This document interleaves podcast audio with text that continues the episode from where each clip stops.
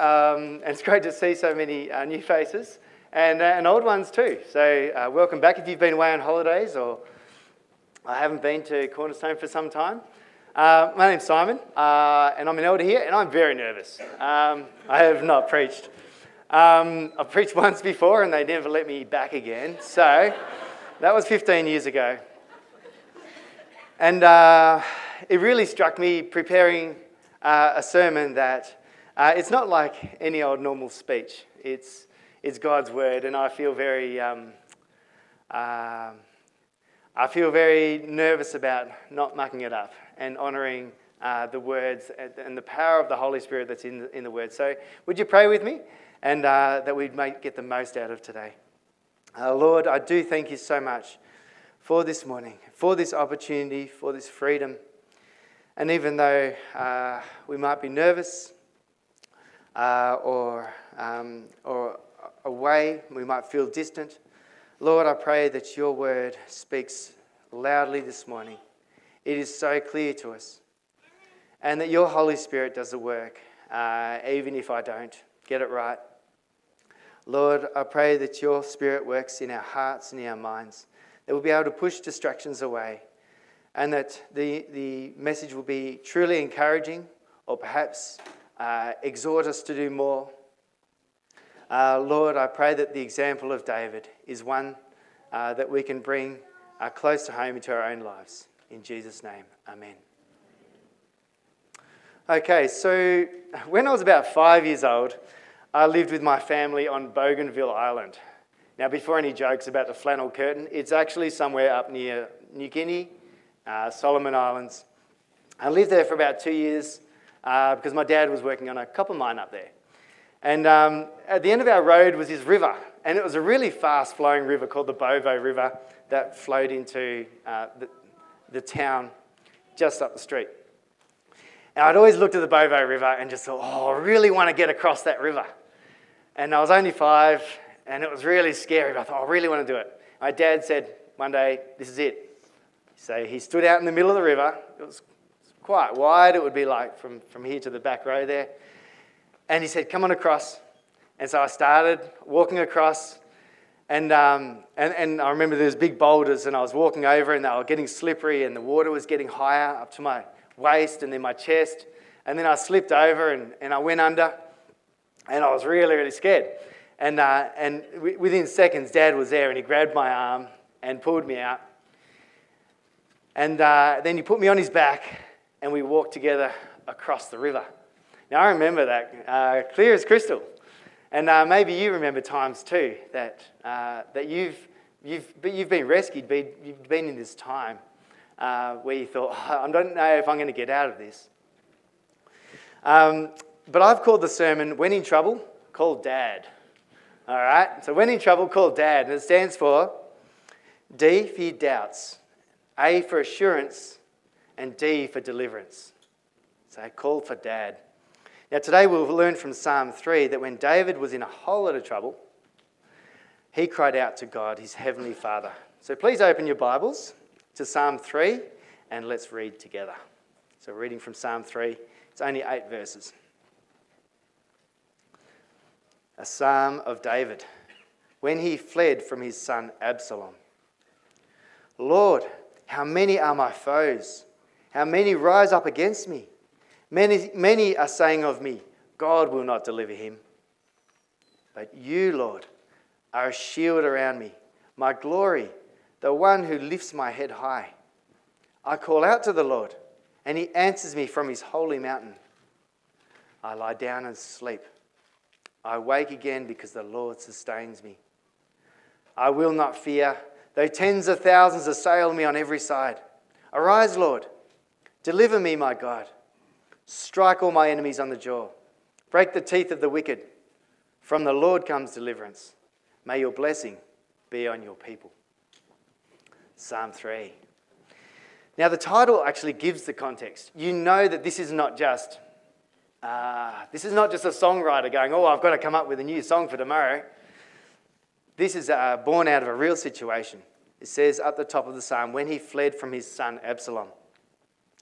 So it's really, really good. We can look at this story uh, this psalm and know where it was taking place. See, Absalom was a son of King David, and he'd staged a conspiracy, an uprising. Now, it's really interesting reading, and, and maybe later on you can actually uh, read along in 2 Samuel 15. But Absalom, he'd, he'd stolen the hearts of the, of the people of Israel with his good looks. He had this big long hair. It was actually like a national holiday almost, where he'd cut his hair and everyone would come to look and they'd weigh it and stuff. This is what this guy was like. And he had charisma and he was pretty sneaky too. There's a lot of subterfuge going on. Now we read in 2 Samuel 15 that a messenger came and told David, The hearts of the people of Israel are with Absalom. Then David said to all his officials who were with him in Jerusalem, Come, we must flee, or none of us will escape from Absalom. We must leave immediately, or he will move quickly to overtake us and bring ruin on us and put the city to the sword. Now, so began David's humiliating exit from Jerusalem.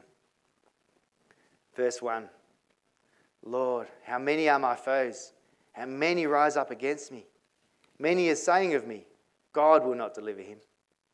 Now, the whole of Psalm 3, you, you know it, like it's, it's written, pretty sure it was written at the end of this really bad day.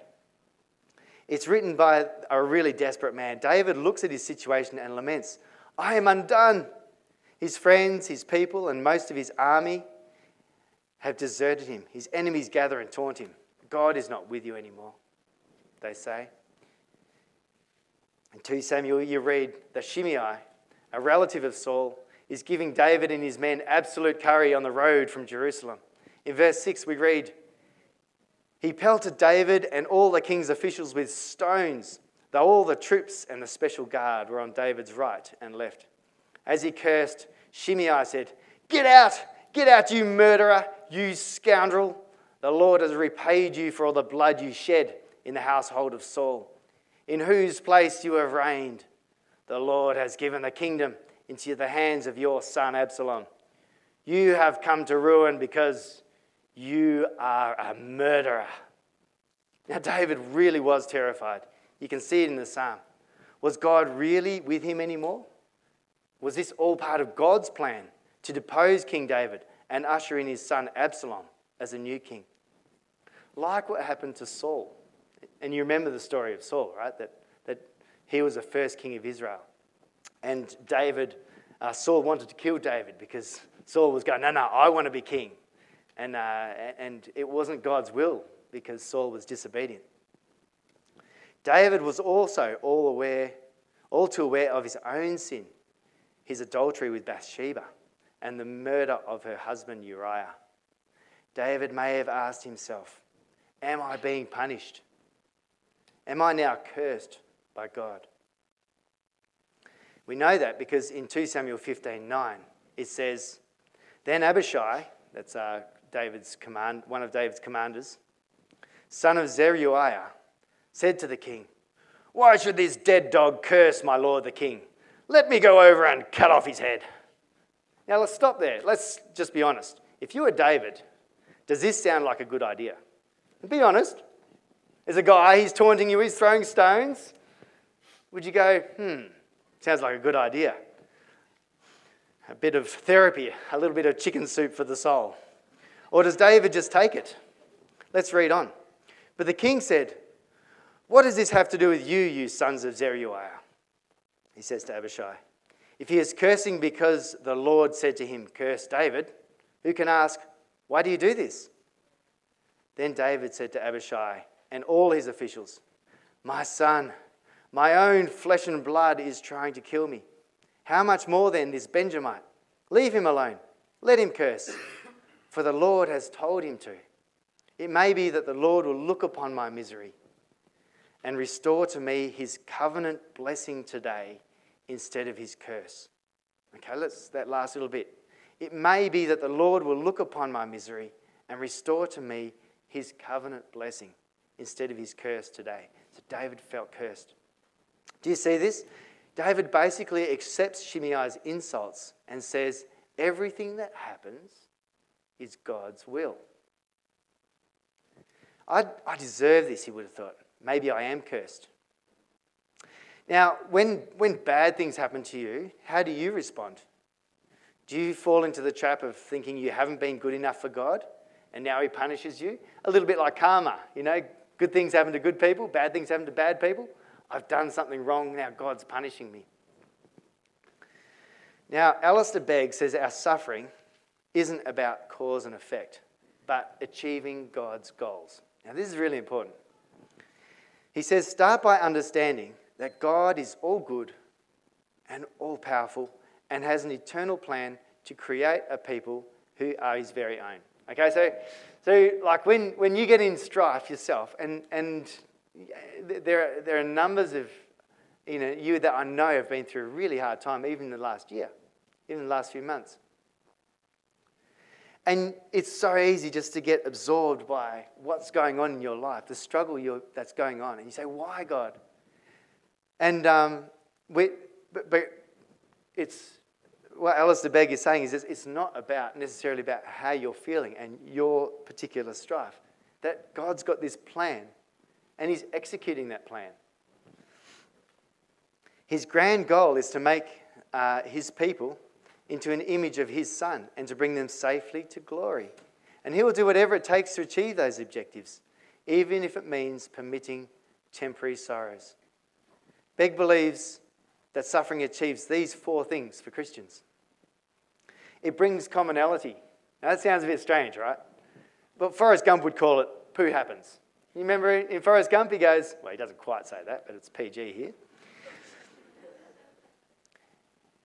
Bad thing, the suffering that happens, the bad thing that happens, is just the reality of living in a fallen, imperfect world. We all experience pain, sickness, and grief.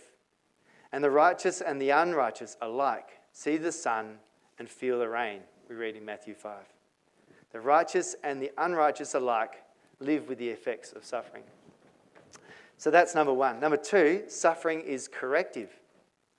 And you, and you read that in, um, in Hebrews uh, 12, so just the passage that we read this morning, a little bit after that, from verse 5. As a father disciplines his son in order for them to know and do the right thing, so God sometimes uses suffering to get us back on the right path when we are going astray. Maybe you know, maybe some of you know that in your life when you've gone astray, and then something, something bad happens that actually drives you back to God. Suffering is constructive, is number three. Not only can suffering correct us, but it can also build character within us. Who can forget those words of James? You know, consider it pure joy, my brothers and sisters, when you uh, endure suffering of many kinds, because it builds perseverance and builds character, which goes to hope. Number four, and finally, suffering is glorifying. God always works through suffering to bring himself glory, even years, decades, or generations later. So, yeah, while we're suffering, we often don't see the big picture. And, and we may never ever know it. But it's amazing how many times the, the suffering or the loss that happens to you gets used in some way that you weren't expecting later on in life.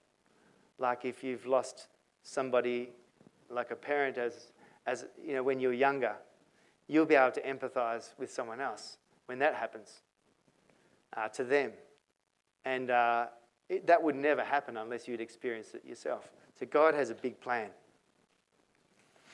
Now, the Christian believes in a God who hanged, bloodied, and beaten on a Roman cross.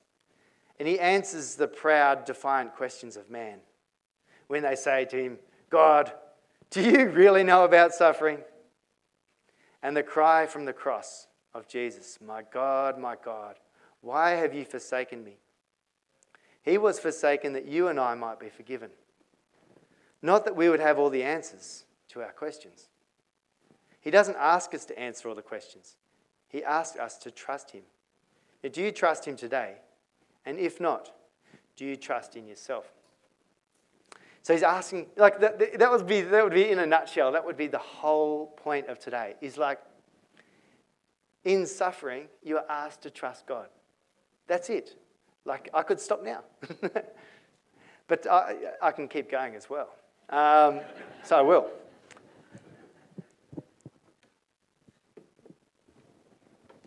So I had this broom. All right, now let's, let's say I want this broom to stand up. Um, and if, if I'm looking at, and, and I'm standing on my hand, if I'm looking at my hand, I cannot get, for the life of me, I cannot get this broom to stand up. Sorry, kids. but what do I need to do to be able to make this broom stand up? Yeah, I have to look up. So if I, oh, oh dear, sorry. If I look up I, at the head, I can actually make this thing stand up. And it's a really good picture. Try this at home, kids. Normally get told not to try it at home, right? But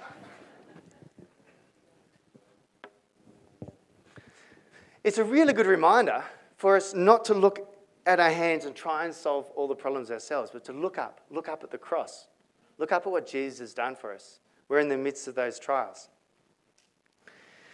Um, remarkably, David chose to trust God even at this terribly low point in his life. Was it a coincidence that David fled through the Mount of Olives from Jerusalem? So, as he escaped, he went through the Mount of Olives. And there's even a part of the garden there, it's like a cave, and in it is an olive press, which is kind of weird. Like it's, a, it's like a, a big stone dish, and it's got these big rollers, you know, two or three rollers. And the idea is that you turn those rollers around, you put the olives in it, and they get pressed and squeezed, and then all the oil pours out.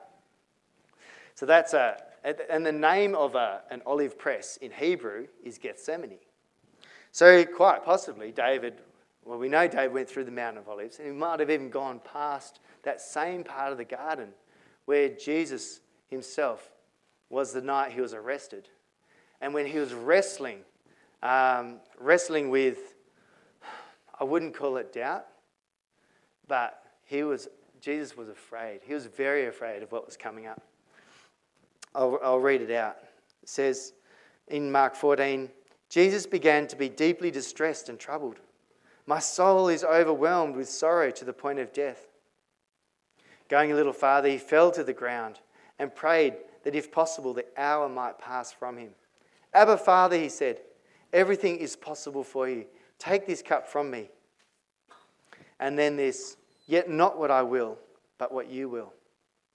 Now, to be a, a Christian means to be a follower of Jesus. That's what it means.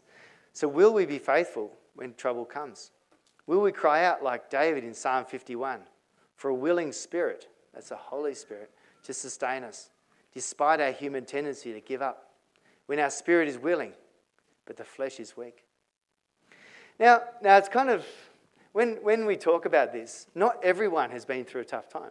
Some of you just go, yeah, I'm 48, still haven't had a really tough time yet. I haven't had terrible illness. I haven't had massive financial loss. I haven't had um, catastrophic relationship failure. Yet. so, um, there's, um, what, what do you do then? Like, if you don't know suffering, what, what's, what's, what is your role in all this? What, what can you learn from Psalm 3? Well, there's, there's probably two things. One is that you've got people in, in church, brothers and sisters around you, who have, who are in the middle of, of, of a terrible trial, and encourage them. You know, on David's trip out of Jerusalem, there were people, sure, there were people like Shimei throwing rocks at him, you know, people betraying him all over the place. But there were also others who came up and said, Here's some donkeys to ride on. Here's a whole lot of supplies food, water. Here, David, I'll come and join you, even though I'm probably going to die because I do this. So, so, one thing you can do is to join, walk with someone in their pain. The other thing you can do is to wait for, wait for it to come. wait for that bad thing to happen. And what do you do while you're waiting? You get close to God. You do those things that we're not good at doing, not always good at doing, like getting up and reading the Word. Because the Word is God talking to you, that's His Holy Spirit working in you. Praying and doing the other things that God says in, in His Word that makes you a follower of Him. So there's two things you can do if you're waiting to suffer. now, um, the, the, the next section, it turns. And uh, you've got to love the word but. You know when someone says something nice to you and then they say, but, you go, oh. Well, this is the opposite. This is like the bad stuff has, has happened. There's been David's fear, David's anxiety. In verse 3, it says, But you, Lord, are a shield around me. If you're a soldier in Israel, you're probably carried around like a, a shield strapped on your arm. It wasn't very big, it was like this sort of thing, and, you, you'd hold it like that. And you'd be, you'd be in hand to hand combat with someone, you'd put up your shield, and then you'd, you'd be doing your thing. There's another kind of shield uh, commonly used in Israel, and it was massive. It was really, really big. And uh, it would be almost as big as the, the soldiers themselves. And it was used, um, it was used when, the, when you're going to attack a city. Say, so if you go up to a city, you've got people pouring hot oil on you, rocks, arrows, the whole thing. And, uh, and the big shield was there to defend you from the attack of the city around you, from the defenders in the, in the city above. And uh, that's, the, that's the word, that's the, the term that, that, uh, that um, David's talking about when he says, You are a shield around me. And you needed this big shield, um, and you need to follow your general into battle going forwards using your shield as protection. Now, this is the bit. Your shield is useless if you had to then turn and run, right? And your back was exposed to the enemy. So the shield was only good as you're going into battle.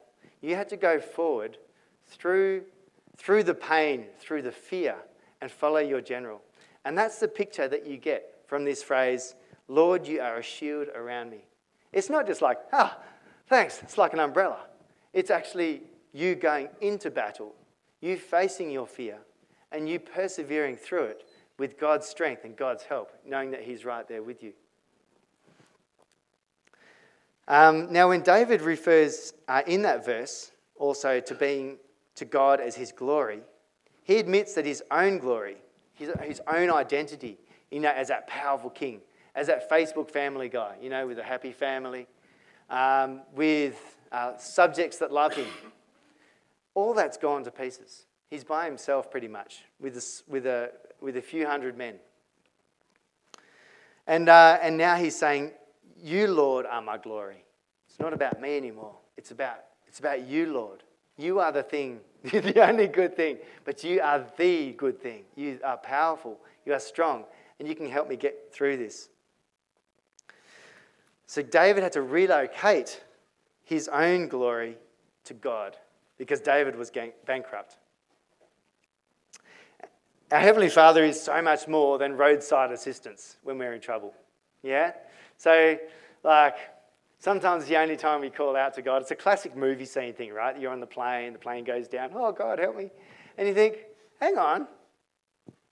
Um, God is so much more than just when you're in strife. And it's really good for us to remember that. Um, that God is our glory. And if there's good things that we've made our glory, you know, our jobs, our family, whatever that is, instead of God, they, they kind of become idols. But at this point, David's saying, God, you are my glory. And finally, in verse 3, it says, David prays to God as the one who lifts my head high. He knows that his heavenly father, father sorry, is proud of him. He loves him as a son and gives David confidence once again. Spurgeon says of verse 3 What a divine trio of mercies is contained in this verse defense for the defenseless, glory for the despised, and joy for the comfortless. I don't know about you, but like, how, how do you go from verse 1 and 2 going, how, how, how, you know, how many are my foes? You know, how, there's all this bad stuff around me. And then how does David then turn around and go, but Lord, you are my glory, my shield? And verse 4 might actually be the answer. It says, I call out to the Lord, and he answers me from his holy mountain. Now, uh, Pastor Tim Keller is convinced at this point, and I'm not sure like, uh, if he's drawing a long bow, but I, I think he's right. Pastor Tim Keller is convinced at this point that David would have been reminded of Genesis 15 when God said to Abram, Do not be afraid. I am your shield, your very great reward. So you, you, we're, we're asking ourselves, what, what, what makes you turn from the downward step, you know, the, the fear and the anxiety, and he looks up and he calls out to God and he answers from his holy mountain. Well, Keller thinks it's because he's, he's remembering that time when Abram was told to cut up, I think it was a, as a heifer and a ram and, and a goat, and he cuts them in half and he lays them out on either side, and a couple of birds too, but he doesn't chop them. Um, and in, if you're in Old Testament times and you want to have a covenant or maybe a treaty with somebody, you would say, All right, let's cut up those animals, and then both of us are we're going to walk in between those animals.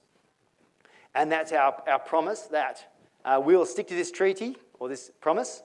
Otherwise, may it be to us as those animals are. That's literally what, what it was all about. So you, you generally took your vows pretty honest, pretty, uh, pretty seriously in those days. Um, but um, instead of both people, Abram walking together with God to say, okay, God, you're going to look after me, you're going to provide me with an heir, you're going to make me a father of many nations. Abram was doubting this. He's going, God, how can this be? I'm like really old, nothing's happening. I, I, I don't see it, God. And, and, God says, He puts uh, Abram in a deep sleep. And Abram sees this fire pot go through the middle. And it's a symbol of God, it's a theophany, it's like a, it's a visual representation of, of God on earth, going through those animals, saying, and God's saying, I will do this. Doesn't matter what you do, Abram, I will achieve this. And that's the assurance that David gets when he looks up at that holy mountain. And he goes, God is faithful. From Abram to Isaac and Jacob, through Joseph, that time in Israel, through the people coming through the desert, the whole shebang. God is faithful. And David knows that. And that's what makes him go, wow, I can, God is with me. I can do this. I can do whatever needs to happen, whatever God's will is. Um, so, looking towards Jerusalem and the tabernacle would have been a huge encouragement that God was always going to be faithful to David. So, the inner peace and resolve to go forward, knowing that God was on his side, enabled David to say in verse 5 I lie down and sleep. I wake again because the Lord sustains me. I will not fear though tens of thousands assail me on every side. And literally, I'm not sure, literally that's what happened. There were thousands and thousands of troops from all over Israel, and they came to try and destroy David and his last remaining band of men. But he says, I will not fear. Now, for us, the sacrifice of Jesus on the cross and his victory over sin and death is the ultimate assurance that God loves us as his children and has forgiven us and assures us of a hope in this life and the life to come. Okay, so we've done, we've looked at the, David facing his doubts. We've seen the assurance that God gives. What was the last one? Deliverance. So, deliverance. Arise, Lord, David prays in verse 7. Deliver me, my God. Strike all my enemies on the jaw. Break the teeth of the wicked. From the Lord comes deliverance. May your blessing be on your people. Now, I must admit, uh, these words sound very harsh to our ears. It's a, peaceful, it's a peaceful island that we live on. It's Tasmania. Why would you talk about striking enemies on the jaw and breaking the teeth of the wicked? That's not a very nice thing to do. And uh, we, we don't get it because we weren't, we weren't David. But for David, he desperately needed deliverance because he was hunted by this, this huge army. But in verse 8, he also prays for blessings for all the people of Israel. He knows Absalom will be a terrible king, so David pleads for justice and for victory so that Israel would be rid of the threat of David's own son, Absalom, and live in the blessing of God's peace. And that's exactly what happened. So it's really good homework if you want to read uh, 2 Samuel 15 and 16, it goes on. Absalom's army was miraculously defeated by David's mini army. They had this big battle in the forest, um, and Absalom is like, see, sees David's men and goes, ah, gets on his, uh, gets on his uh, mule, and his hair, his beautiful hair, gets caught up in these branches. And he gets stuck and he's hanging there. And his, his, his mule's gone. And, um, and one, of, uh, one of David's commanders, Joab, actually comes in and puts three spears through Absalom's heart, even though David didn't want that, because David loved his son Absalom. Um, but it, it, um, it kind of had to happen. The rebellion had to stop. And it, it's, a, it's, a, it's a terrible and a bloodthirsty way to finish. And there were there's something like 20,000 people uh, dead at the end of this battle. Um, so David's kingdom was restored, and his people did enjoy a time of peace under his reign. So, what do we learn from this? Does Psalm 3 teach that each person will be delivered from their hour of trial? Like, if all you knew was Psalm 3 and the story of David, would you then conclude, hey, every time, every bad thing that happens, all I have to do is ask God and He will deliver me? Do you think that's true? No way. Uh, it may be. Um, maybe you will be healed of your pain and illness, or your broken relationships will be repaired, or your mortgage miraculously cancelled, and your bills paid. Just you could, you can ask for these things, but God may say yes, He may say no, He may say wait, depending on what His will is for you and His grand scheme. But we do have full assurance on the main thing, just like David, that God is with us and that we have a clear hope for the future. Now, Hebrews 11 reminds us of those Old Testament heroes of the faith, including David, who were witnesses of God's faithfulness. They weren't very heroic, some of them. Some of them were just faithful, and their lives were absolute misery because of it. But they did stay faithful to God. But Hebrews says it best um, Therefore, since we are surrounded by these cloud of such a great cloud of witnesses, so these faithful Old Testament people, let us throw off everything that hinders and the sin that so easily entangles. And let us run with perseverance the race marked out for us, fixing our eyes on Jesus, the author and perfecter of our faith.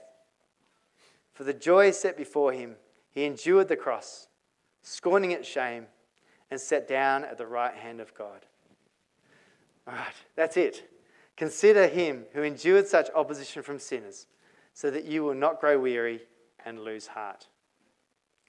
So, when in trouble, call dad. You can trust him. Amen.